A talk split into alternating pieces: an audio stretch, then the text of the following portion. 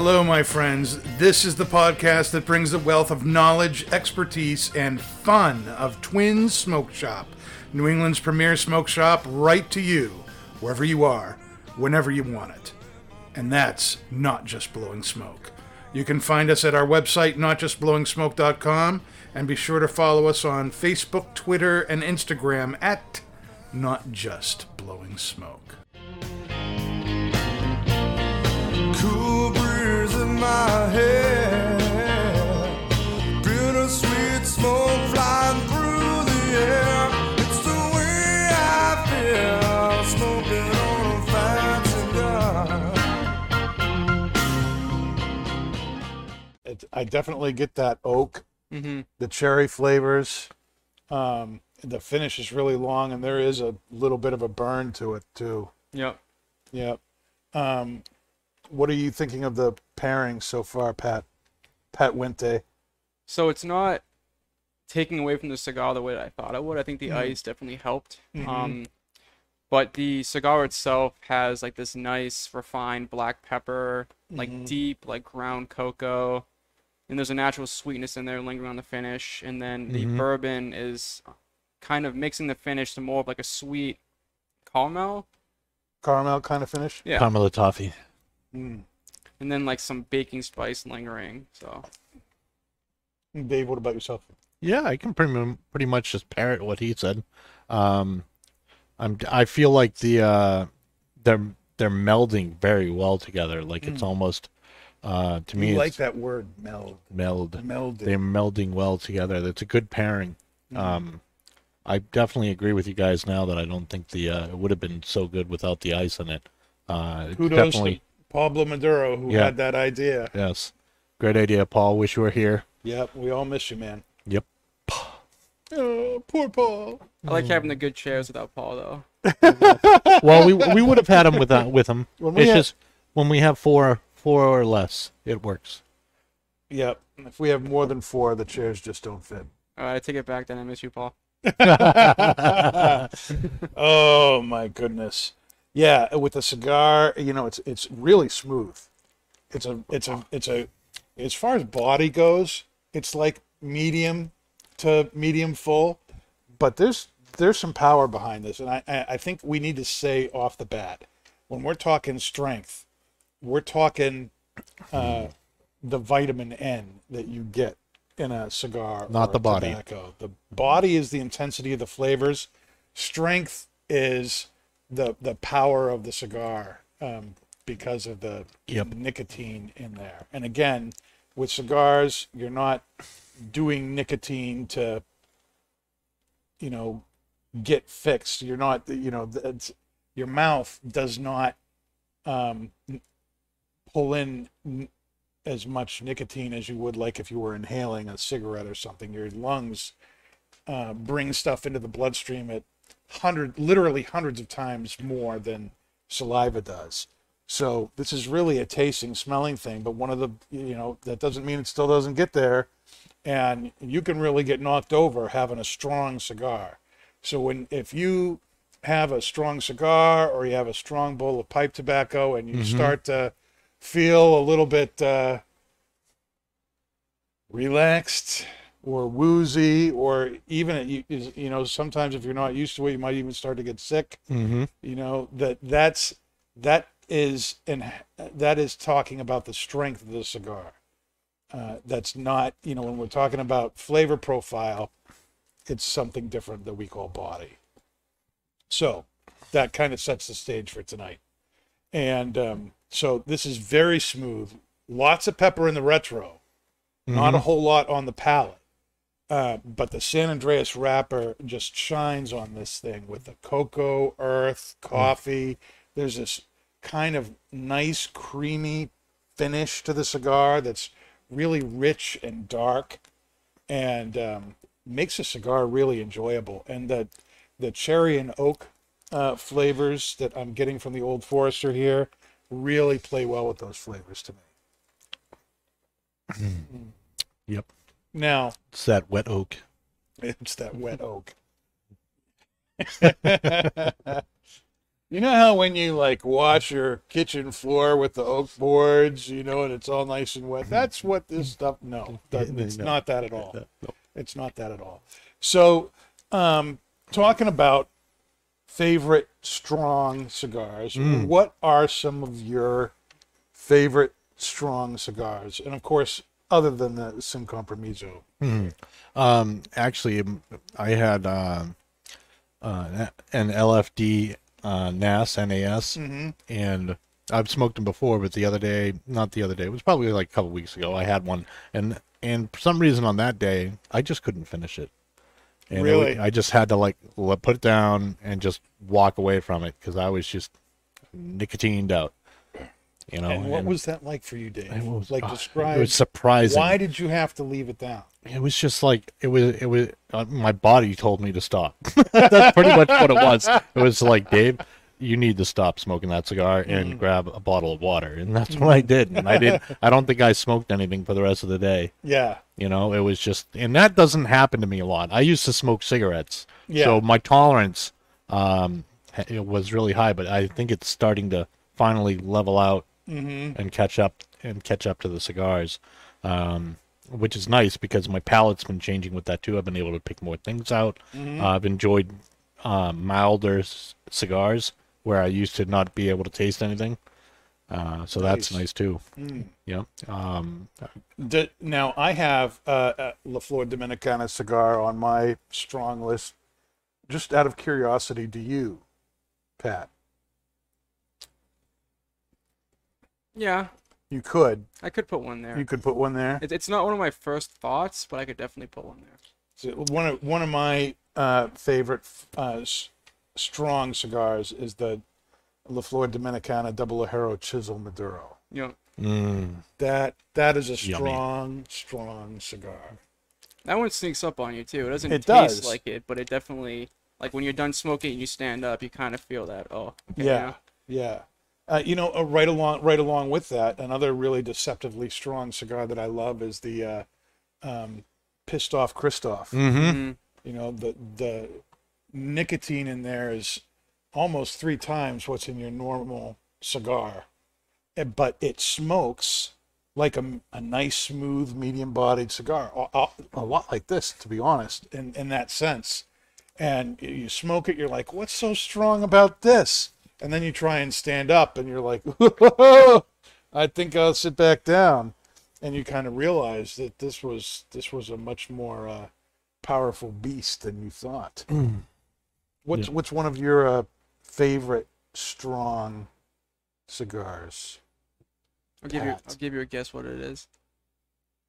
Um, Charter Oak, The Opus X. the Opus X. How how do you how do you mess that one up? Dan? I, I, the Op- to me, Opus is not all that strong. yeah I, know, you know, aren't the ones you're smoking like 50 years old anyways? So I mean, there's Well, yeah, like but you nothing don't to factor that into it. I mean, I just- think well, it's a pretty you have to. deceivingly No, strong. I- Time I- kills nicotine. I will be honest. The strongest cigar I have ever smoked in my life, it, and uh, again, this was at the near the beginning of my journey in the whole cigar thing. Was an Opus X. It was an Opus X. Um, uh, what's what's the what size is the Corona? Like a number four? Number five. The number five. Yeah. Yep. Number and, five. And um, I was working at a little tobacco shop, uh, Little Taste of Cuba, Cuba. Little Taste of Cuba, and smoked the thing. And you know, you're at work, so I'm lighting it, putting it down, lighting it, put lasted my four hour shift there. And by the end of the night, I was totally stoned. I couldn't. I locked the door, didn't count anything. I just went back and sat on the couch that's in the lounge and just stared at the front of the store for 30 minutes. And I said to myself, I don't think I need another one of those for a while. Yep. I, it really freaked me out. I, I, I'm, I know it may be weird, but I never did drugs. I never Sounds- drank. I never. So I you had- never. you had that your was first the- nicotine that was my overdose. That's great. That was the first time I ever really came anywhere close to actually being stoned, and it was just. It, I was not prepared for it. Now I've had Opus since then, and I have I have two or three times in the, in the last 20 years found an Opus cigar that did that to me. But most of them seem to be more medium bodied, nice flavor. I mean, you know, good cigar, but not like nicotine strong. I think see, well, the Forbidden X God's Whisper is the one that I'm kind of speaking to because it's Ah. really smooth, but it has a lot of nicotine behind it. It- Yeah. It, I mean, I didn't get sick smoking it. but Right. I finished it and stood up, and I, I wasn't expecting to have kind of that offsetting balance, you know? Right, right, right. What's another one for you, Dave? What's another strong cigar for you? Um, the anthropology, Cro-Magnon, Roma Craft. Mm-hmm. Yep. The um, I'm sure get up uh, deets on that. Um, so it's uh Connecticut broadleaf, um, and uh, uh, Cameroon filler and uh, Nicaraguan, Nicaraguan, Nicaragua, something like that. Nicaragua. Nicaragua. So and filler. And and I just it was kind of like the same story. It was like I, you know I got I got you know probably halfway through it and I was just like I just couldn't think. I was just like, what's going on here? This thing is like really robust today, Mm. and um, you know I actually I it tastes so freaking good. I finished it anyways. Probably Mhm. shouldn't have, but Right. you know. Um, but yeah, that's that's one of them for me. Yeah. Uh, I had a Roma Craft on there too, the Neanderthal HN. To Mm, be the bo- honest, that's the, ori- box press. The original, no, the original Oh, one. the original. Oh, um, and uh, uh, that's just a really strong, full of vitamin. It's like you know, 120 percent of your day's requirement of vitamin N. It just is really, really strong, and uh, um, it's it, that cigar. The first time I had it, I remember being uh, feeling feeling very buzzed after I had it. I feel like I'm feeling it already from this. I can feel my eyes kind of like widening. You can feel your eyes bugging out. My eyes are widening. Mm. Mm. And we got a long way to go. Oh my goodness. yep. Um, have you ever been fooled by a cigar that you didn't think was going to be as strong as it was? Know. So this was early on in me smoking cigars, so all mm-hmm. the So like stereotypes. six months ago. I guess that's good. I think this was yeah, this was probably late July. I was probably only at Twins for like a week at this point. Yeah. So I wanted to go buy cigars for my dad and I. Mm-hmm. So I don't. I think it's because Jimmy, one of the regulars at Twins, smokes Asylum 13s all the time. So I kept seeing that cigar when he would be in, and I was like, I need to try this thing. So I went down to the humidor to go buy my dad and I a cigar, and I thought, you know, dark wrapper means stronger cigar, which obviously is not true. So I got him the Coraline Asylum, and then I got the Medulla because it was a Right. lighter wrapper. Right. So then that night we smoked them, and I was that was the only time I've ever felt sick after smoking a cigar. Like Mm. I was, like I just went back in a bed and I just stood there and just cried to I myself. stood on my bed hour. and I was like, ah. I was like, what am I gonna do with myself right now? So that was it. it I wasn't expecting it, and like, obviously Yeah. looking back on it now, I can I know why it's stronger, but at Right, the time right. I was just deceived by it because I was like, oh, lighter wrapper means Yeah. less nicotine. Yeah. I love cigars like that. Like, you know, people are like, oh, that's too dark for me. I'm like, that doesn't mean it's a strong cigar. Mhm. You know? Yeah. It, it's it's such a common misconception. hmm Um, now that said, um, back in again my little taste of Cuba days, um, I got I got uh, I I really loved the uh, La Gloria Cubana Series R's hmm because I love the rich flavor, you know, in them. But I was not prepared for how that cigar was going to affect me at all Mm. and um, I remember having to stop on the way home and like open the door and like get fresh air and you know there might have been a little yakking involved. I mean it was it was I was sweating, I was cold, and I knew what it was. You know, um, that it was that was a nasty business. That, that, I mean, I'll be honest. I, I I've not had that happen in the last 10, 15 years ever. I, I think my tolerance is just so high, or maybe I'm just so thick that it just doesn't it doesn't matter anymore. Just get a lot more cells to populate. Yeah. now, have you ever been messed up by a strong cigar, Dave? Yeah, like that. Definitely, like that. That going back to that NAS. Mm-hmm. That was uh, like when I, I I I never stopped smoking a cigar, Mm-hmm. and that that was the first time I actually was like, I, I I can't even smoke the rest of us. And I've had like, I've had a few of them, you Right. know. So it's like I was I was mentally at least I thought I was mentally prepared for it, but not that day. What about you? Have you ever been seriously messed up, or just that one time where you just Other than the shared? medulla, I mean, I don't really have much of a story because I kind of forget most of it because of it. But my dad had a Cuban cigar that he got. I don't even know. There was no band on it. He has a mm-hmm. friend that goes on cruises and gets Cubans, mm.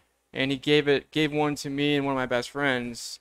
And I was I finished maybe a third of it, and we were outside. I like tripped over the swing set. I was like. I thought I, at that point it was it was a long time ago. I never mm. drank anything. I never mm-hmm. felt that like to what you were saying. Never Right. felt under any influence, and I was Yeah. like messed up. I was like that was. I woke up the next morning and I was probably in the bathroom for like two hours. Like it was bad. Like Wow. the next morning. So cigars can do a, a real workout on you if you're not prepared for them. It's so true. And, um, you know, now what causes that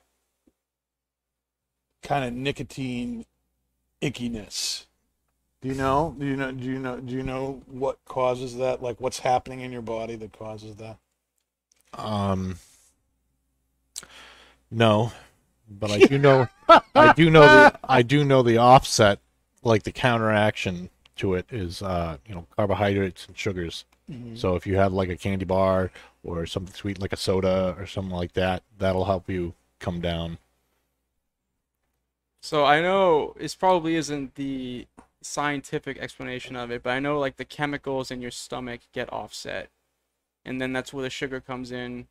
Like you put like you know sugar packet on your tongue or something, have it dissolve, and it kind of brings those chemicals back to a It, balance. it the nicotine counters the sugar in your in your system in, in your blood, and drops it drops your sugar count, and that's what makes you feel nauseous.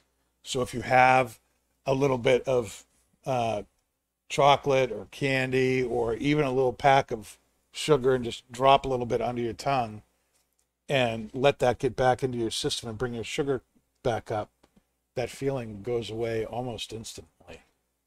So it's a it's a nice fix to know for that. So Which is why chocolate is an excellent pairing. yeah, it is one of the re- especially if you're having a real strong cigar, having a nice uh, little bit of dark chocolate or something uh, can really can really go well. Um, I think you know there's a lot of sugar in bourbon and and uh, a lot of these uh, uh, spirits that we pair with this, and uh, that may be another reason it makes things so enjoyable is you're getting that little bit of sugar as you're um, uh, enjoying the cigar, and so it may actually be easier for you to enjoy a more robust cigar with a fine uh, nip of something. Now, if you're not a drinker, you know, you could do tea, you could do coffee, any number of things Mm-hmm. um, to do that as well. Uh, I wouldn't recommend uh, like Pepsi, but you know, to each his own. Too salty. All right. So uh, Yeah. let's do a little uh, Pastor Padron's cigar confessions. Little Pastor Padron cigar confessions. And today is kind of a little offshoot of last week. Last week we talked about how, uh, as tobacconists, we're trained to move the cigars over to the left side of the box because people like to choose from right to left. And we talked about how that really isn't how people choose at all. And so while it may be very aesthetically pleasing to have the cigars organized that way, let's be honest about that being the real reason and not not you know thinking that people actually unless of course New Hampshire is just completely backwards to every other place in the United States or the earth. I don't think that's true. But one of the things that I've noticed too, and we kind of hinted at it last week, was a lot of cigar boxes, um, uh, when they're cellophane cigars, a lot of boxes have the the cigar that's all the way on the right, the one you're supposed to pick first. They have the tab uh, that's usually folded under the cigar, facing the front of the cigar, and that is so that you can pick the tab and pull the cigar right out of the box without having to dig through it. So they're trying to train you to go from Right to left. right to left Thank you. okay for whatever reason i think people are prejudiced against cigars that have the tab up. Facts. i don't know why that is but when i go and move cigars from right to left or i go to refill a box that's just about empty or i look at a box that has obviously been refilled i'll see two or three cigars with the tab up somewhere in the middle of the box now mm-hmm. not on the side where they were and people just avoid them why is that why do people avoid the tab up cigar it's there- aesthetically unpleasing. it's there to help you. It's there to help you get the cigar and enjoy it, you know, without all that effort. And yet people seem to want to just dig through the box of cigars to get to the center or the bottom left or, you know, wherever it is. But they, they leave these cigars there, even when they are right there and easy to pick. I don't know I don't know why that is. So what what is this prejudice about? What do you think, Pat? I have two theories. You have two theories, Pat. One is just simply nobody wants the ugly duckling, which speaks for itself. And then mm-hmm. the second one is more of my experience. But typically, when you have a cigar that has cellophane and it's sealed, you know nobody's touched it. I have seen more often than not Mm-hmm. that people that use the ones that are open Mm-hmm. and they take the cigar out and they'll touch it, they'll sniff it, and that's how they kind of gauge if they want to buy the cigar or not. I've seen that enough times to where I've- personally I don't really go for those either. wow, I've never with the one that has the tab pulled up. yeah. I've never seen that. That's I- cool. I've I'm gonna start looking for that. I've now. seen numerous times Huh. people and it's not even just here, it's just in general whenever I some- go to a cigar shop. if I've someone seen numerous if someone took a cigar and then pushed it out of the cellophane, I'd think I'd yell at him. Oh yeah, it's their cigar, yeah. I've, I've told You know, them like 'cause, that's like, the- and you know, officially your you- cigar. I hope you Yeah. Yeah, yeah. Like you're buying that now. There's a reason the cellophane's on there. Yeah. And uh, you know, I it, now in in one respect, I can respect that in the sense that people who pick up a cellophane cigar and sniff it are not helping themselves. You, you can't really smell a cigar through the cellophane. The Well- thing that you were trying to ascertain, you can't do. You have to push Well, the- the cigar out so you can at least get to the foot and smell. If you want to do that, I guess I- I understand it, even if it's not. You know, we are still in the middle of a pandemic, whether we believe it or not, know it or not. Um, but you know, if you physically touch the cigar, I I think I think you should, and you brought it up to your face. I don't I understand the whole smelling thing, anyways, because they never taste like what they smell. But know? there is there but the you know, and it's like one of the one of the best cigars I've had or enjoyed uh, was an Angel's Anvil, and it smells like cow manure. So but that's the sign of uh, tobacco. Well, no, there's other things where that have smelled very earthy, or very you know, you know, very leathery, you know, and I've I've enjoyed them just as much. And it's like I just feel like, you know, the the it's not consistent. Where, you know, if you're like, well, I like Manor cigars, and that's all you're gonna smoke. You know, I I don't think that's a good way. Scientifically, to pick out your cigar that you're gonna smoke that day. I think with me, I, But but you, you do that you do that with pipe tobacco. That barnyard smell that that No. that I, I smell it after smell I it, buy it. and and you no we, we we have open tins that we we let people have. You smell that and you go, oh, this is awesome. Yep. Oh, love it." Uh. but it smells like crap. No, no, no, no. Esoterica does not smell like crap. It smells wonderfully datish and oh, Not the English blends. Well, not the I don't smoke the English talking- ones. Yes, yes you do. Yes, you do. They're not in my bag. They're not in your bag Mm-hmm. right now, but you smoked them before. I've smoked them before. Yeah. Yeah, but you like you like Wild Man. Wild Man, Mm. you know, is like yeah, but that that's barnyard ketchup crap. That's and- that's right. But and that's if you that's smell that, you know what it's going to taste like when you smoke it. You know you're not going to be smoking crap, but you know if it smells like crap before you light it, it's going to taste like this. Right? no. I mean, right? I, I don't know. No, no, because the different the, the the the things that taste like that smell different from other brands. So I don't I don't think I don't know. Maybe it's maybe it's if they're expecting a certain smell and they don't get it from something they've smelled before. Maybe maybe I can understand that. But I guess what I'm saying when is someone's going through every single cigar and they're picking it up and smelling it, I think they're full of shit. So, I'm one of the people that smells cigars. Like I don't like You're full do it like that. I do. Like, so what I look for is how like potent is whatever the smell is, and to me, for whatever reason, that's a sign of it being a good cigar. Like for instance, I have a box of Illusion ECCJs from like 2011. They were wrapped in like that wax paper material, no cellophane. Mm-hmm. The second I opened that box up, it was just like you can almost like shed a tear. Like that's how potent it was. And then I go back and I buy a current ECCJ in cellophane, smell it. I don't get that potent smell out of it. Whatever the smell is doesn't matter. It's how potent is that aroma coming off the cigar. yeah, with all the with the air just trapped inside that wax paper. It just it just Yeah. held all those aromas there for I know that a lot of times when I open a box of cigars, the most the most instant instantaneous smell that I get is ammonia. sure. That's that's what I pick up. I open a box and I'm just like, wow, ammonia. All right, and that to me means it's it's aging properly, because when it ages, it expels the ammonia, and that's what it does. You know, like when you see plume, that means that's the uh, those that's the crystallization of that. It's getting rid of the impurities. I'm I'm I'm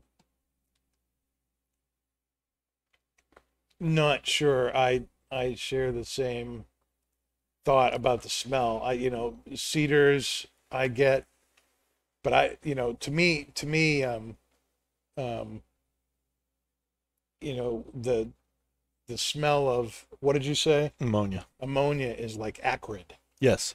and I don't get that when I open a box of cigars. Like all when whenever I it's open very unpleasant and Well- makes you cry. Yes. That's why I don't understand why people smell cigars. Because to me, that's that's like what I smell is ammonia. Most of the time, when I open a new box of cigars, not when I go up and like you know they've been they've been airing out inside the humidor and like the boxes are open and stuff like that. But when I cut open a box, uh, brand new box, that's a, usually the first thing I smell is ammonia. Mm. I've never had that experience before. No, I have. I, I that's not the smell I would. That's not the word I would use to describe the smell. But I, you know, cigars are a, you know, involve all of your senses, and so wanting to, you know, smell what it's like, I get. But you know, regardless of, you know, your comments and your comments, you know, you can't smell it through the cellophane. hmm So to pick it up and sniff it in the cellophane is, it's like picking up a you know, uh, candy bar and trying to smell it through the wrapper in, in, at the store. You you can't really. So, you know, it, it's it's kind of pointless. Um, so I on that on that note, I can understand why people want to like get to the open foot and and smell it. But don't. But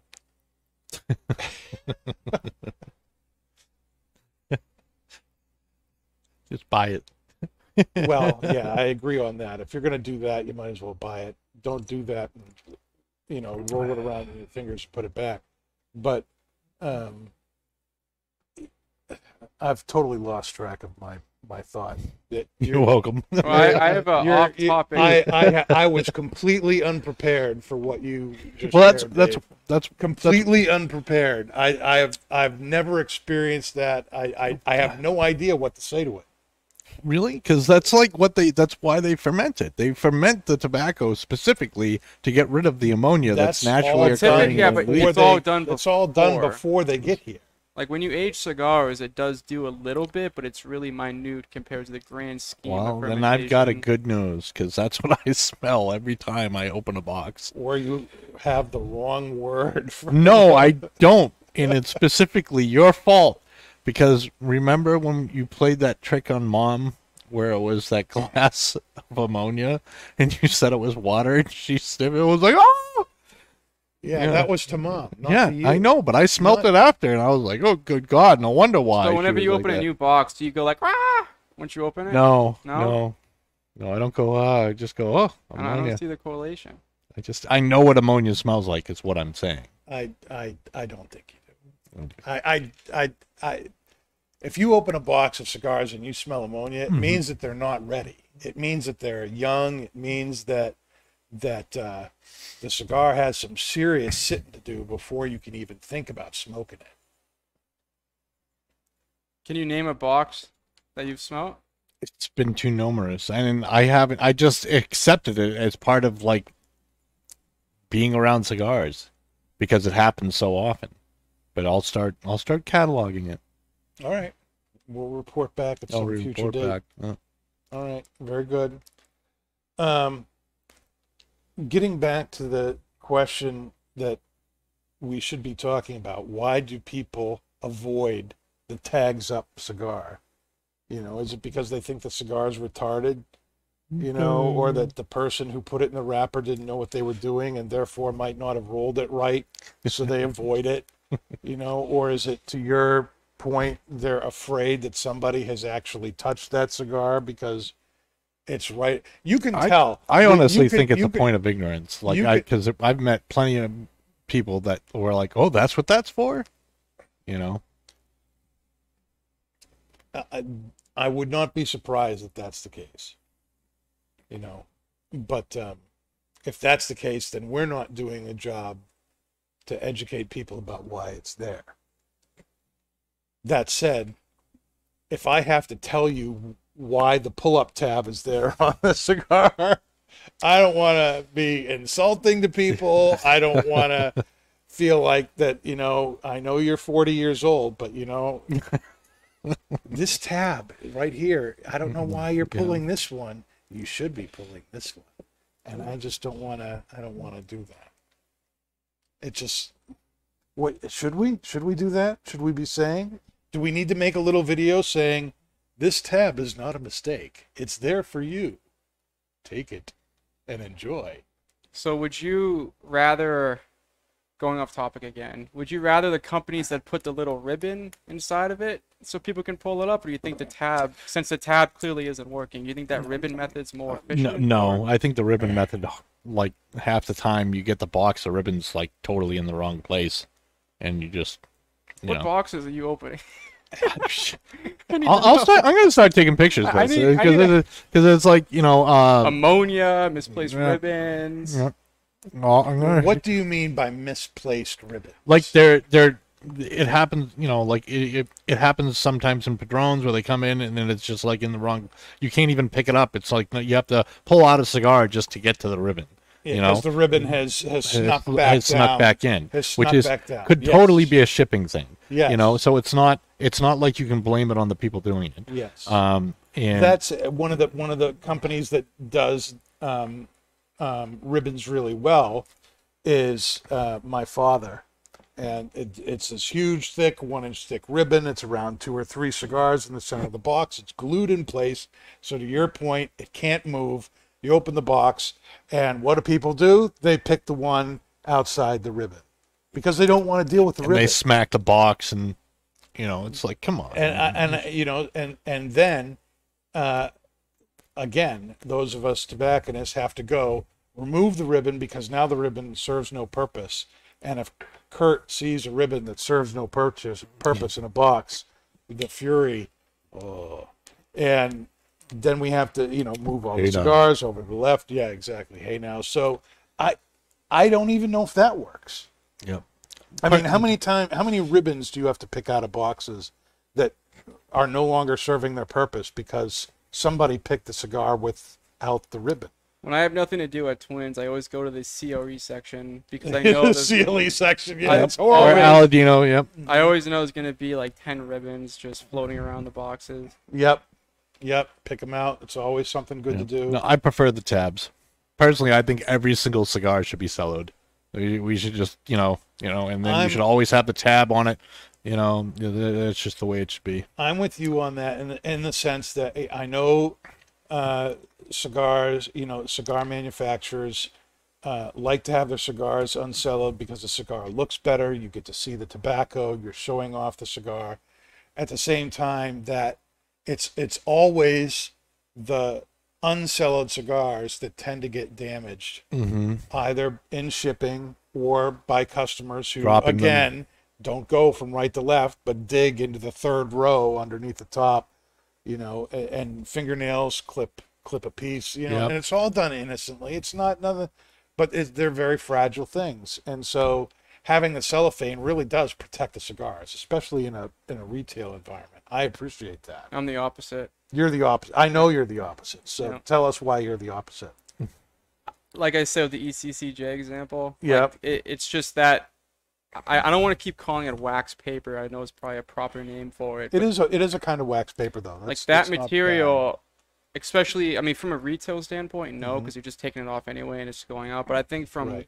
like an at-home box aging process i think nothing beats it because like those aromas are locked in with the cigar so it can marinate more Yep. and like i mean i guess a good example of something that's practical for retail would You be could say tissue paper. That works. but um the the name escapes me oh the mj12s Mhm. like how they're individually Tin foiled. Yes, like that. I love that. I now you can't see the cigar, so Right. again, from a retail standpoint, Yeah, but It's a there's a no-no. reason why they're tinfoiled. I just think anything that prevents the aromas from escaping the cigar for me is like Tatuaje. How all like most of his brands have all of the cigars wrapped Yeah, in and, paper. and wax paper. I-. I I love that, and I always have like aging wise, like those cigars, in my opinion, age the best. That's just me though, but Yeah, they, they age really, really well. That's true. And um, you know, from a from a connoisseur, you know, standpoint, from a from somebody who's wanting to appreciate the cigar and and what it can be and what it what it the experience of picking it out. Yes, the uncellared thing is, you know, I get that. You know, from a retail point of view, it it, it can get nightmarish. Um, you know, it- Padron is a great example. You know, the the 64s, the 1926 series, uh, the family reserves. Um, you open the box, they look fantastic. The smell is there. They're Well, they're you get great. that. You get that layer of tissue paper over the whole. layer whole of tissue thing papers over there. And, But So I like I like the, I like the the example of tatuaje, but I also don't like it. Like if you're buying a box of tats to like age, I think that's like the most ingenious idea ever. But for like a retail standpoint, when you're trying to get the cigar out in the display and you have to take off five freaking layers of like wrapping before you can actually present the cigar, it's just a pain in the nuts. I mean, from an aging standpoint, you don't want the the cigar to be tainted by anything else, and that is like the most the the best way, in my opinion, to do it. So I think it's like it's like you almost can't you have to live with it really. But the only exception would be like the MJ12 where it's already like individually pre-wrapped. Mhm. But, you know, tobacco is a very scent sensitive, you know, yeah, uh, item. It can take on the characteristics of anything that's around. Uh, so having it wrapped in cellophane has its benefits as well as its injuries. I think. Yeah. Mm. So, is the cigar here? Getting back to the cigar now. has it changed uh, for you at all? Is it staying the same? Is the pairing still holding up? Yeah, it's it's doing well. So I'm definitely getting like a spicy oak wood note Mm-hmm. coming from the pairing. Is it wet? Honestly, it's dry. Yeah. If I had I'm- to, I'm gonna it, it's it's kind of drying dry. my mouth a little Mhm. bit, Mhm. I and agree with that. I'm getting like the sweetness has kind of developed to, like it's I, I almost want to say a dry sweetness. It, it's it's I can't think of a better way. To, I would I would say almost like a dry cherry, but not like a sweet cherry, like a dry cherry mixed with yeah. oat. It's it's like almost like that sugar coating on candy. I don't know. It, it's like a dry sweetness. Are you talking about the cigar or the drink? The cigar. The cigar. Well, the pairing, but yeah. it was a pairing, yeah, yeah, Mm. yeah. But it is it is dry, regardless. I'm really glad that this was cut with the ice. You know, I think it pairs much better with the cigar. Uh, we'll find out a little bit later in the show what this is like straight when we have it with our pipe tobacco, Which we'll need it. um, which is a little bit richer in body as well as uh, being strong. Mm. Um, what's our what's our final verdict on this here, on the Sin Compromiso, Dave? Um, to me, this is a really well um, made, medium-bodied cigar. Um, I'm getting, you know, it's, it's consistent. Uh, I've been getting a lot of espresso and Mm. um, woodiness through it. Uh, a little, a little, little bit of that dry sweetness that you're talking about, and I think the drink uh, complements it with its like kind of like a dry, dry cherry and wood also. Um, yeah, I, I like I like the pairing a lot. Mm. Pat, what about yourself? What's your final thoughts on the Sin Compromiso number five? it's really good. I mean, typically when Really I've had good. it, yeah. Well, when I've had it, usually it's like a sipping cigar, and like Mhm. usually my review of it is, um, it's almost like I'm drinking like a thick, like ice cream malt. Like you want to just Mm. get more of it through the straw, but you can't. yeah. This one, this is probably the. I think this is the first time I've had the Toro size. Yeah. Five. Yep. One And of my favorite sizes in this series. Yeah, this is definitely a phenomenal cigar, Mm. and it's you know I can um, concur with everything I said in the beginning about the tasting, with the Mhm. development of the spicy oak wood and like that dry sweetness, and the drink honestly paired really well with it. I wasn't expecting it to be honest when I saw 129 proof barrel, Yeah. kind of a medium bodied cigar, but Mhm. I think the ice definitely diluted it and made it more Yeah. You know fixed with it. So For me, the cigars, uh, kind of coffee, mocha, espresso flavors kind of increased as it went down. They got a little bit more potent. Um, still, you know, the the oakiness, the cocoa, that smooth creaminess is there, but those flavors, especially the the coffee and cocoa notes, I think have gotten a little bit stronger as the cigar has gone on for me. Um, and I would agree with you, Dave. I, I, I think it's a medium bodied, uh, maybe medium plus ish Mm. at best. Um, there's still a lot of power to this. You know, I, I love comparing this cigar, and uh, you know, Steve Saka does too, to the um, Padron 1926 series uh, line of cigars. It's not the same blend. It it doesn't taste exactly like a Padron. No, it's not supposed to. But it's it's a variation on that kind of theme, and so it's it's that kind of quality cigar. It's that kind of quality rich smoke with that great amount of pepper in the retrohale, um, and they're priced, you know, several dollars less than a 1926 in comparable size. So, if you like the Padron 1926 series and you want to try something else, which I know is a very maybe that's a dumb question for me to throw out to smokers out there. smoke up that- But if you like that, I would really recommend trying one of these. It's a fantastic cigar, and um, I I think the the cherry and oak flavors in the uh, drink here just really brought out a lot of the darker, sweeter flavors in the cigar, and uh, I really appreciate that. Mm. Touche. So that's our thoughts on the cigar. We're going to take a little bit of a break and we'll be right back with Gawith Hoggarth's Dark Bird's Eye. We'll be right back. Don't go anywhere. All right, everybody, we're back and we are smoking some of this Dark Bird's Eye. from Gawith Hoggarth and uh, from LaDC.com that distributes the Gawith Hoggarth uh, tobaccos.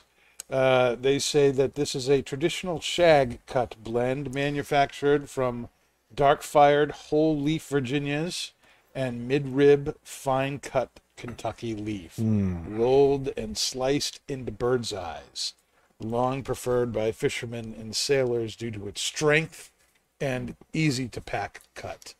And uh, shag, for those of you who don't know, is a very fine cut of tobacco. I mean, look at that come out of there like that, and um, it's just a mess of good little stuff. This stuff is, you know, maybe a 32nd, 64th of an inch. Like Oh, look at that. yeah. It's very, very thin.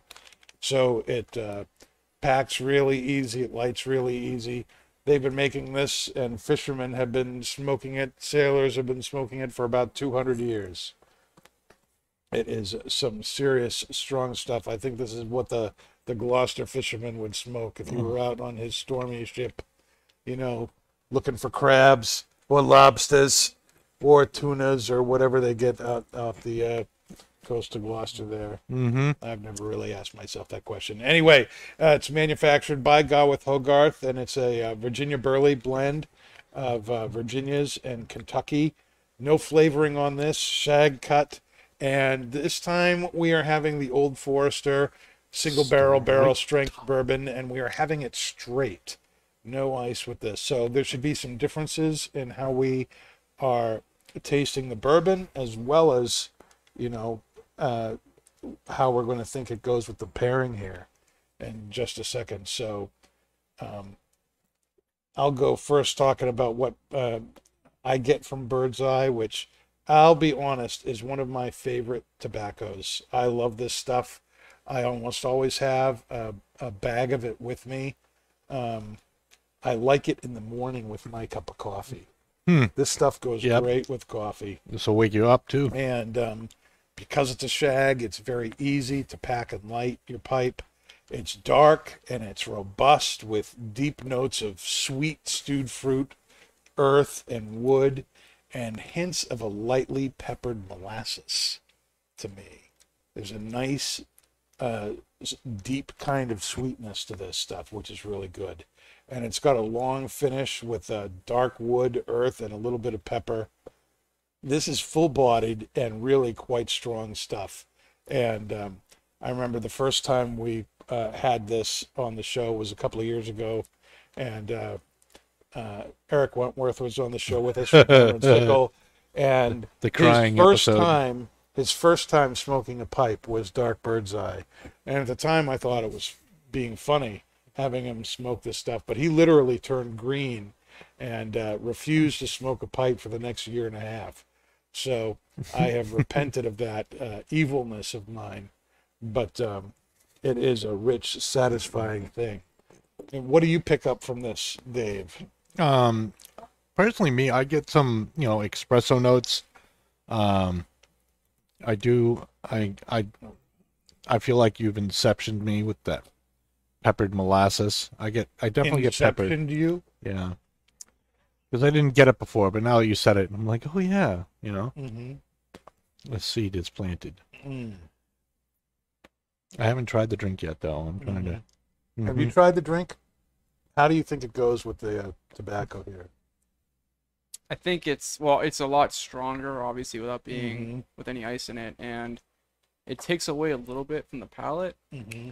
but it does add. It's almost like I feel like there's Latakia, just because it gives like this leathery, like dark leather flavor on the palate, and then the finish has, I guess, dried fruit. I want to say it's kind of like a doughy flavor. That could be the Mm. molasses you're talking about. Yeah, it's kind of like maybe. a sourdough, Mm-hmm. a little bit of pepper and like sourdough. brown chocolate. Yeah. Mm-hmm. Mm. Yeah, this stuff is real. The drink, the Old Forester Straight, is incredibly strong stuff, and the finish is really long. Yep. It's yeah, almost is. like you Wow. take a little sip of this, Mm. and then let the, let that kind of simmer on your palate for a minute, and then enjoy the pipe tobacco, because you're still getting plenty of flavor from the bourbon, even though it's been you know ten or fifteen seconds since you had a sip. Wow, that's that's some strong stuff. hmm hmm Now, kind of continuing on our theme here of uh, favorite strong stuff. What what are some of your favorite strong pipe tobaccos? Um, for me, um, it was definitely ten Russians. Mm-hmm. Um, I purposely smoke that when I'm tired and I need to wake up, just because it'll the the vitamin N in that will just, you know, wake smack you in the face and uh, wake you right up. And that's a blend of Latakia, Orientals, and Virginia. And uh, I think the uh, wasn't the reason why we ended up bringing it in was because of the review you read on it. Yeah, and you know what? We're gonna read that review. Oh, thank God! I was gonna I was gonna bring it up, but yes, that's awesome because that review is hmm absolutely hilarious. Yeah. Awesome. Now, Ten Russians is one of your tops too for strong pipe tobaccos, right? Mm-hmm.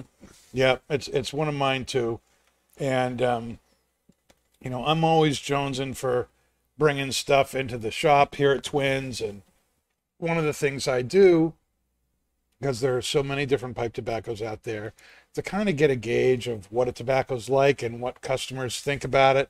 I'll go to tobaccoreviews.com and you know it's like anything else. It's it's subjective stuff. So I take everything that's there with a kind of a grain of salt, but it, it does it does kind of help me pick, you know, Ooh, even e- even if even if you know, you know, I almost look more for what are more people writing reviews about than right? what the What the reviews review actually are. are. But if lots of people are reviewing a particular tobacco, to me that means this tobacco has some kind of appeal. You know, so even if it's not all perfect stuff, I'll look at that and and take a little closer look at it. But um, this was such a gem. one of one of one of the the tobaccos that I was uh, looking at was uh, Ten Russians, Captain Earl's Ten Russians. We've smoked that here on the podcast before, and as I was looking to bring it in, um, I went to tobaccoreviews.com and I read this review. And this is if you go to tobaccoreviews.com and you look up 10 Russians, this is the very first review that pops up. And it was so hilarious yeah. that I said, okay, I need to I need to get a 10 for myself. Let, let me interrupt you. It was it was so funny because he read this and immediately texted me and said, "Dave, you've got to look at this," and send me a link. And it was it was. oh, that's all I'm gonna say. You can go ahead now, but that was just awesome. We were both so excited about it. Mm-hmm. Yep. All right. So uh here's here's what it says. I am six foot four inches tall, 220 pounds in weight. I am very strong and can withstand smoking a lot of Latakia. The telling of my 10 Russians tale is not an exaggeration. Skip this if you have no patience or sense of humor. The tale of 10 Russians. It was the best of times. It was the worst of times. I absolutely love my extra large bent poker that was made for me by Tom Johnson. The chamber is almost three and a half inches high and seven eighths of an inch in diameter. Nothing pleases me more than stuffing that pipe with an excellent tasting tobacco and draining it to the bottom. Yesterday, I was feeling my oats. I'm not really sure what that means, but he was feeling his oats. I brought a tin of Night Watch and a tin of 10 Russians, both of which are Captain Earl's tobaccos. I went to my favorite place in the world, hiked the woods and fields for a bit, smoked a full chamber of Night Watch. And I was as I was about to head for the car, I got a notion to call a friend. And as the conversation was sure to go long, I decided to, against the advice of some reviews here, pack that huge chamber with 10 Russians after a full dose of Night Watch. I love Latakia, and smoking that bowl of 10 Russians was amazing. I kept saying to myself, what are these bozos talking about? The vitamin N isn't that strong. Hell, I could probably finish this bowl and then another. I continued under that delusion until I hit the last 10% of the bowl. This is when the truth was revealed to me about 10 Russians. Have you ever been so out of whack that you felt as if your pants had fallen off even though you still had them on? Because if you know that feeling, then you know what it felt like to me. My body temp went from 98.6 Fahrenheit to about 100,000 degrees Kelvin. I could barely finish my phone conversation. Every muscle in my body got weak.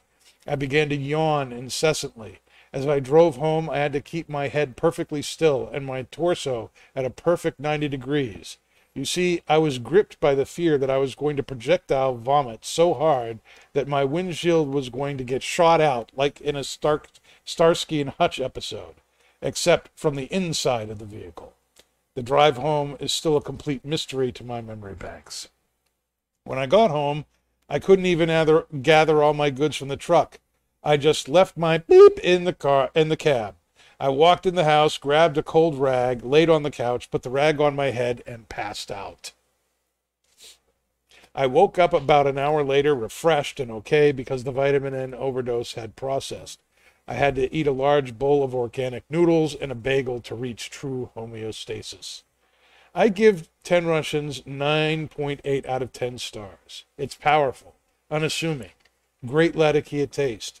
And if you step out of line with it, it will pummel your ass with the power of 10 extremely burly Russian men. I'm better for it. I can't wait to smoke a bowl of it when I don't act like an a hole with the amount. I'm not giving it a 10 star rating because my nuts still hurt, and I'm sure that I will never sire another child while I am on this planet. that's pretty serious. That's a pretty serious review. And I read that and I said, "Oh, I know people who are into this strong stuff. I'm going to get some of this stuff." And we all agree that is one strong pipe tobacco. Mm-hmm. But don't misunderstand, it is very smooth Yes. and it's very enjoyable to Yep. smoke. It's not like, you know, you're just it's all strength with no flavor. There's Nope. tons of flavor there. And a really good pipe tobacco, just like a really good cigar, is going to have lots of good, well balanced, nuanced flavor to it. But It's almost like you've been roofied. you know, Yeah, you're just drinking it along, and, it's and then bam. you know um certainly for me along with uh 10 russians and dark bird's eye uh i i think frankly Gawith Hoggarth has a, a lot of the nice strong pipe tobaccos out there both black and brown irish x are some of the strongest uh tobaccos on the market to my mind um those things are crazy crazy strong tobaccos uh, GLP's jackknife plug. That's another really strong tobacco, um, and, and that is a really deep, rich. You need something like this with it, but you just want to sip over a long, long period of time because that stuff will put you on your butt if you're not careful with it. Did you have anything else on your list that you want to share? Uh, no, that No. was it. Ten Russians. Yep, ten Russians. Mhm. Anything else for you? I would only add Mississippi River. I don't know Mm. how strong it is because that was one of the early tobaccos Mm. I've tried, but that thing's phenomenal. Mm. Now, we talked about it with cigars, but have you ever gotten messed up by strong pipe tobacco? Not No. yet. Not yet. Knock on wood. You did. I mean, I'll I'll smoke ten Russians or Bird's Eye to wake me up, but no, I've never been like I've never had to stop smoking it and put it down like I had to do with the cigars. No, I, I never have either, and and I, I don't know quite why that is. I don't think it's because, um, and well, maybe this is a question to ask. Does pipe tobacco, do you think, compete with cigars in terms of strength? Like our cigars, can do cigars generally get stronger, or are they both the same? I mean, we've never been not the three of us have never really been messed up by pipe, but is that because this you know we're at the point with smoking cigars as often as we do that really strong pipe tobacco doesn't knock us over or is it that pipe tobacco for whatever reason doesn't reach that kind of level like cigars do Um, I almost feel like it might even be out of ignorance, but I would say that it doesn't. To me, anyways, I It haven't doesn't met what it doesn't meet that level of nicotine that a cigar can, and maybe it's just because of the the delivery, you know, of the pipe itself, Mhm. as opposed to instant contact, you know, with the cigar.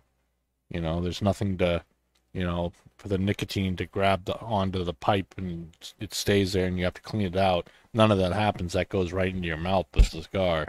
You know what I mean? mm-hmm. So I think, uh, I think just by definition, you would get less nicotine from a pipe than you would a cigar. What do you think, Pat? Well, cigars come from dark tobacco, where pipes come from light tobacco. So Mhm. maybe there's some kind of Yep, that's true too. Very good point. nicotine difference between the two. I would assume so, but and then maybe I think it's easy to smoke quicker with a pipe than it is a cigar. Mm-hmm.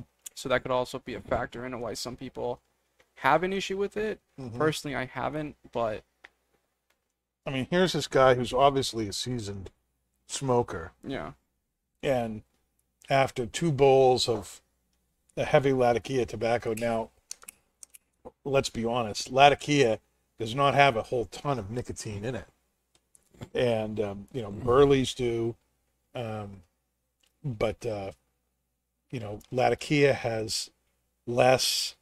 Um, Virginia's, may, I think, have a little bit more, but Not as much. not yeah. as much. Um, but he had two huge bowls of that. I mean, the the way he's describing, he had what it, if if the if the if if he, he's basically almost an inch around and three and a half inches deep. Uh, That's like smoking a, a Asylum seven by seventy of wicked strong stuff. you know, Mhm. I, and you can see why somebody would get messed up by that. You know, but I think maybe it has more to do with the smaller amounts of tobacco that's in a that's in a pipe. That's true. a too. cigar. Yes. Yep. You definitely are smoking like a smaller amount. Mm-hmm. hmm Um, but I don't know the answer to that question. I kind of thought up that question off the top of my head. Um, and Yeah, that's kind of interesting. you had like a five inch deep pipe, I'm sure. Mm. Mm. The other thing you think about that too, like we only have like maybe an inch or an inch and a half, two Mhm. inches at most of like you know a pipe depth, but they smoke for about the same time Right. as like maybe a, a Toro or Churchill, you know. So you were definitely getting less, I suppose. So we have somebody watching on Facebook. Uh, a friend of mine, we'll call her Ja Mm-hmm. because that's that that's that's her nickname. And um, uh, Pat, she's she's very pleased that you're on the show. She she hated Nick, and she says you actually make sense. Thank God Nick is gone. She, I'm laughing at that. I speak Oh. good. I speak good. Well, you what you say actually, it, it's not. It, you know, Nick. n- I get a lot of tobacco notes. It's Yeah. not what you're saying. Yeah, yeah, yeah. yeah. Play, play No some, offense to play Nick. some, play some sound bites there, Dave. Mm, So we know what he's talking about. yeah. Right. Um, there's a, Do you where know is where your soundboard is? I do. I'm trying to find the the, the good one. That's yeah, no, The cigar is great. yeah, the yeah, that's great. Um, let's see. I don't. I don't think I have Smoke the it if you tobacco got it. notes. Uh, yep. Oh, yeah. Sweet nuts. Oh, yeah. That's good one. Yeah. You know, or you know, I remember asking what he got once from his pipe tobacco, and he said, "I'm getting a lot of tobacco notes. I'm not really sure why." And I said to him, "Could it be because it's tobacco?" Maybe. And Paul had some. You know, he, he was making fun of him like one time, and he said, He's getting tons of elastic. He doesn't know why. anyway, we're having fun. Uh, you know, Nick is awesome and everything. It was uh, very municipal. We're very glad to have Pat Wente on the show with us now, and uh, are looking forward to future shows where we have his uh, new segment, Pat's Briefs, "Yep." where we get to see some of Pat's briefs about cigars. I'm just waiting for him to say something silly so I can put him on the soundboard. But Mm, good luck with that. Uh, I say silly stuff more often, it seems. And uh, Incredibly well. and I repeat myself a lot. Yes, that's one of my things. I'm glad he has that on the soundboard. It reminds me not to say it. I need to think of new things to say. Um, now it's Labor Day. Most places were closed today, um, but Twins Twins was open for Mhm. everybody's smoking and drinking pleasure. Um, but let's let's dream about a day off. Okay, what what's your favorite way to spend a day off? What's your if you could do anything on your day off? What what would be the ideal way for you to spend it?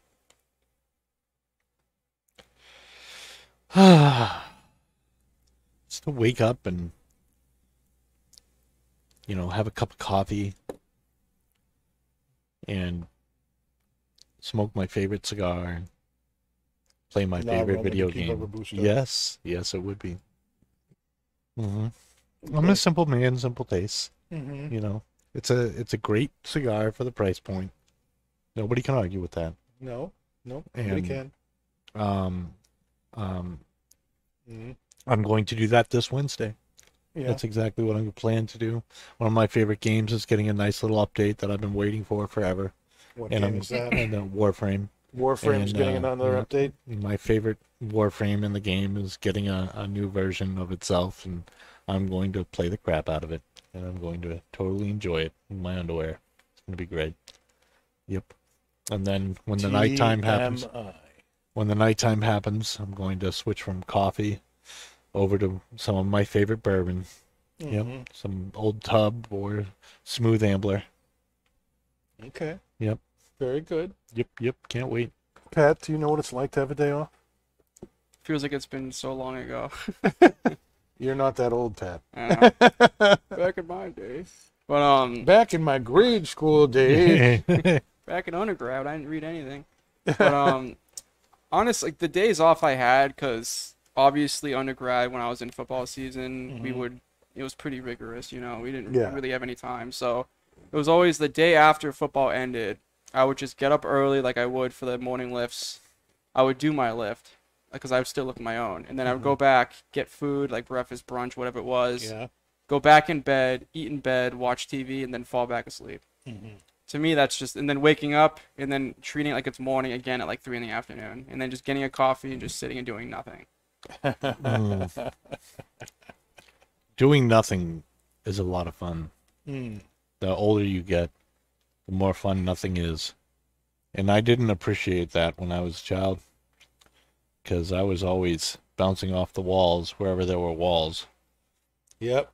Yep. No, that's Dan can true. attest to this because it annoyed true. the shit out of him. It did. annoyed the bejeebers out of me. yeah. And I didn't respect that until I had kids of my own that were mini me's. Mm. you see, there, there's got uh, Miss for Liberty right now. Hi, boys and Pat. You don't sound ignorant. oh my goodness! Mm, It's good to see you around, Ja. I miss you. Um, it is. it's very good. Um, you know, my favorite way to spend the day off. Um, Do you ever get to do nothing, Dan? I, I I don't often get to do nothing. Um, I there's you know I I have I'm in that the busiest time of life. I've got three teenage teenagers living at home, um, and uh, Teenage girls. teenage Make- girls even home. worse. So it's so there's always something going on. You know, there's there's a lot of complications with with our you know our our home is is uh, not the Cleavers, so it's it's uh, kind of complicated, and um, uh, I guess you know I've I've talked about it before, but I, I I'm not going to say anything more about it now. Um, but uh, you I'm often uh, asked to uh, speak at various local churches too, and so my days off are uh, uh, very often spent uh, in a combination of running kids to appointments or to various activities and uh, getting ready for uh, a, a Sunday service somewhere and then doing household stuff, you know, dishes, laundry, cleaning, fixing the plugged toilet, or whatever the case may be.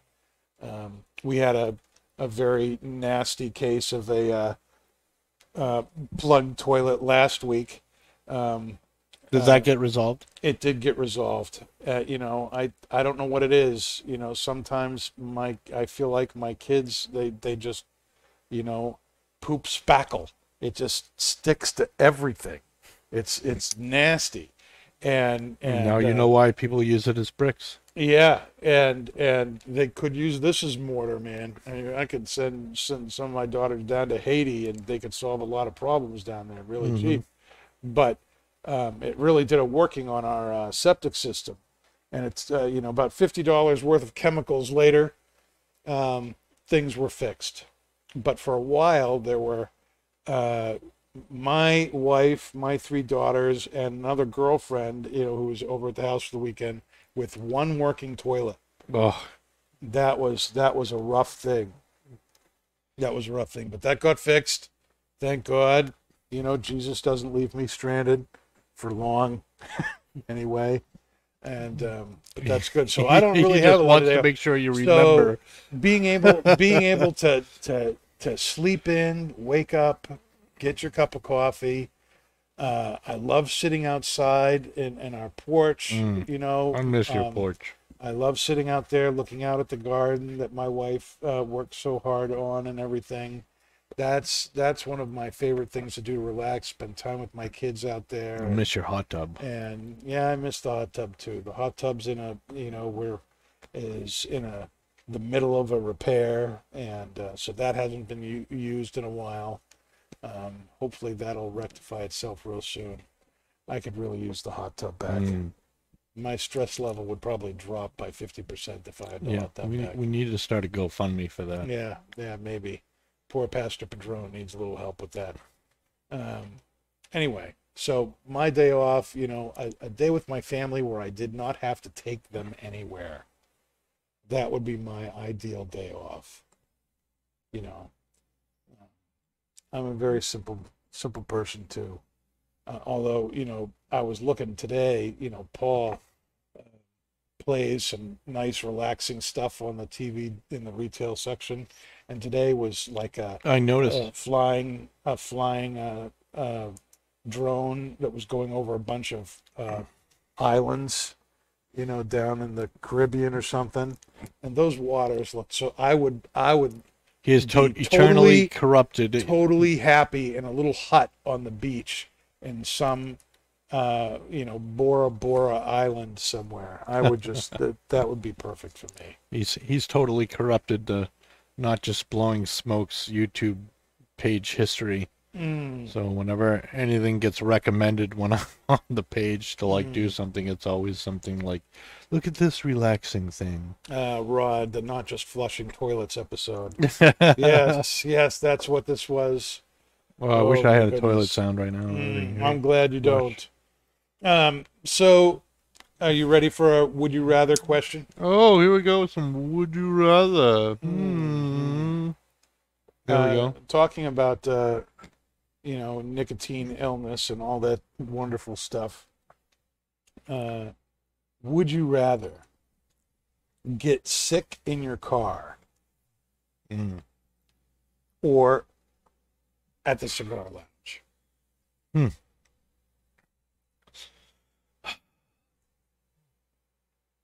And when I say get sick, I mean vomit. Oh, oh, definitely, definitely at the cigar lounge. Absolutely. That means somebody else has to clean it up. Why does it mean someone else has to clean it up? I'm assuming you mean that I'm in the cigar lounge. Yeah. You know who that somebody is? Yeah, well, it doesn't matter who the somebody is. I don't care if it's Kendra. You know, it's it's not me. If I'm in a cigar lounge, there you go. You know, it's Just it's kind of like puke out the window at the car in the car. no, you could get into an accident, pulling over, like all that kind of stuff. No, I would. It's safer, just out of the safety and alone. I'd rather have it to be a cigar lounge, even if I had to clean it up. Like if they said, "Dave, you fucking work here." Oops, sorry. Uh-huh. Yeah, you know, you work here. You have to clean it up. And I'd be like, okay, but yeah, yeah, I'm just out of the safety in itself. I would much rather be sick in a place that's not moving at 65 miles an hour. Yeah. Pat, I, I have a feeling you have the opposite opinion about this. I would rather be in a car because I can just pull over and deal with it. What if you couldn't pull over? What if you were you projectile vomiting all over your steering wheel? I mean, seriously, that could be you could kill that could be your last day on earth, man. At least if you're in a building, regardless of whatever happened or whatever embarrassment, at least you know you're going to live. pretty athletic. All right. There you go. I can handle it. Yes.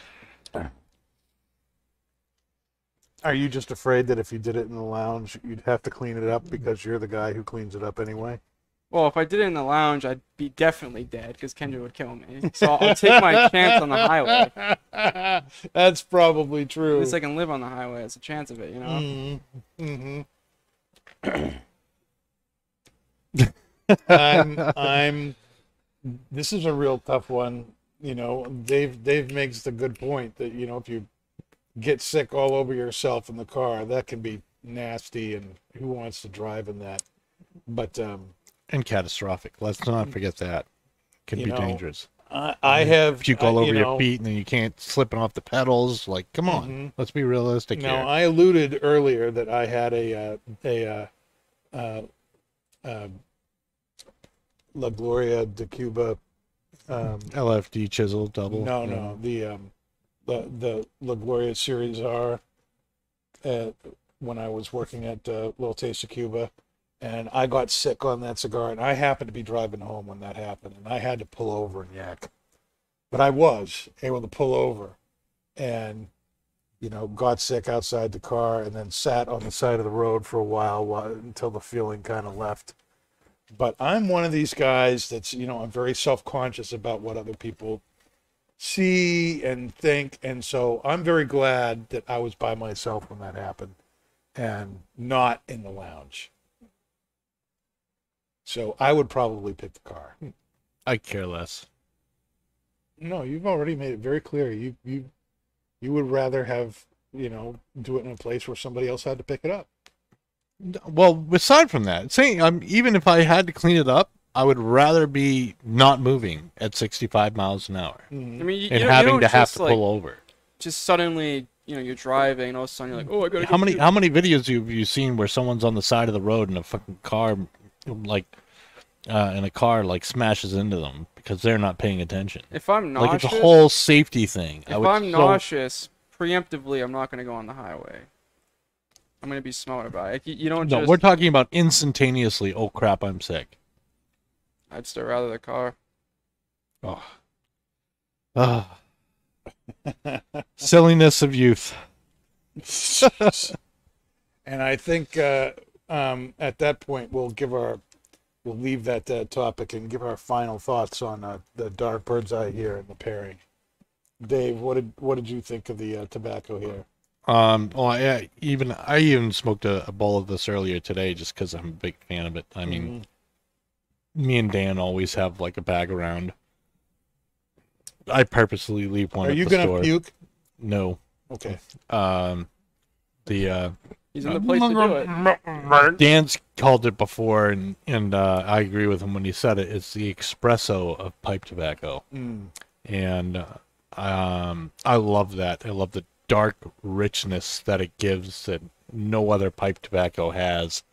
Um, I love it. Now And there's a lot of Virginia in this. You're a big Virginia lover. Does it No, act like Virginia to not you? to me. I don't. Yeah, I don't get any dark fruit. It's really like molasses, uh, espresso, coffee, like really strong coffee.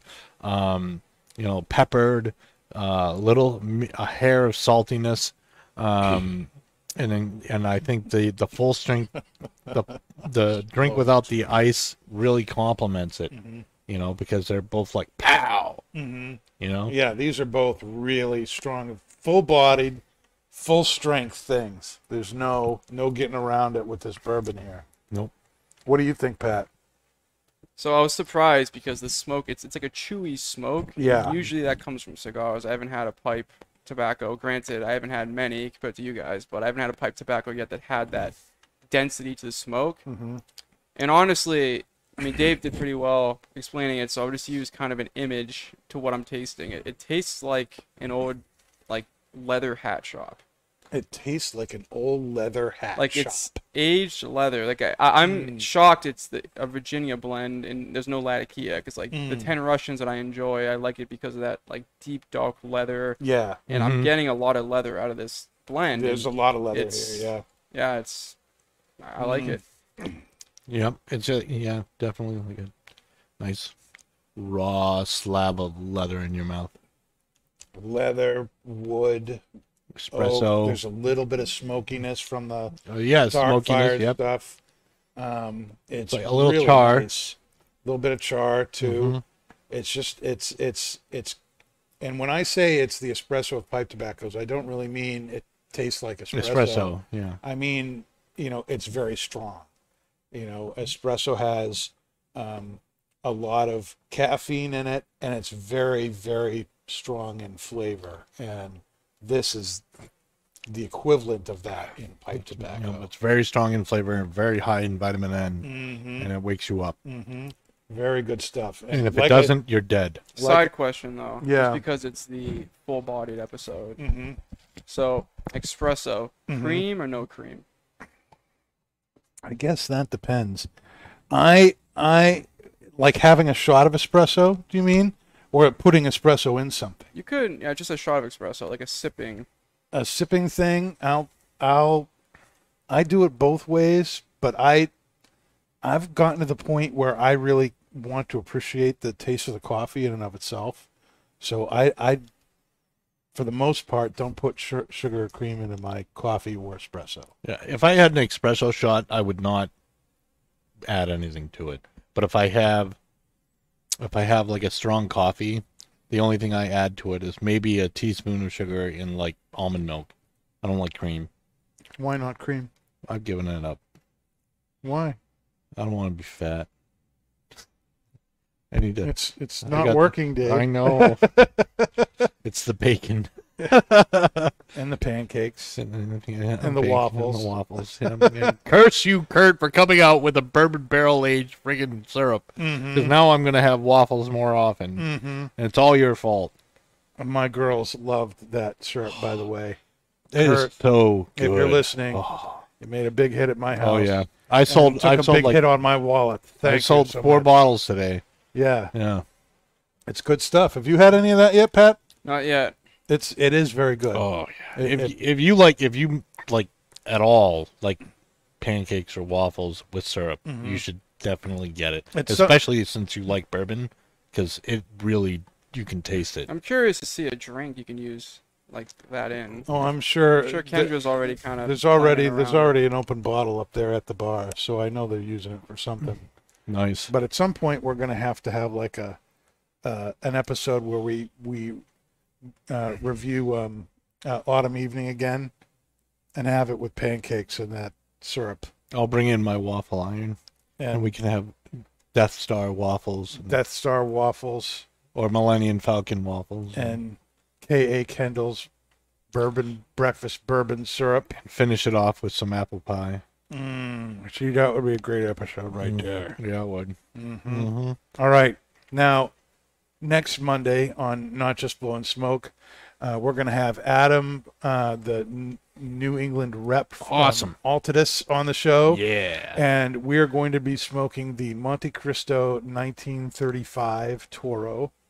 Ooh. And uh, we're also going to be smoking uh, Scandinavian Tobacco Group's Escudo Mm. uh, on the show. It's going to be very, very good.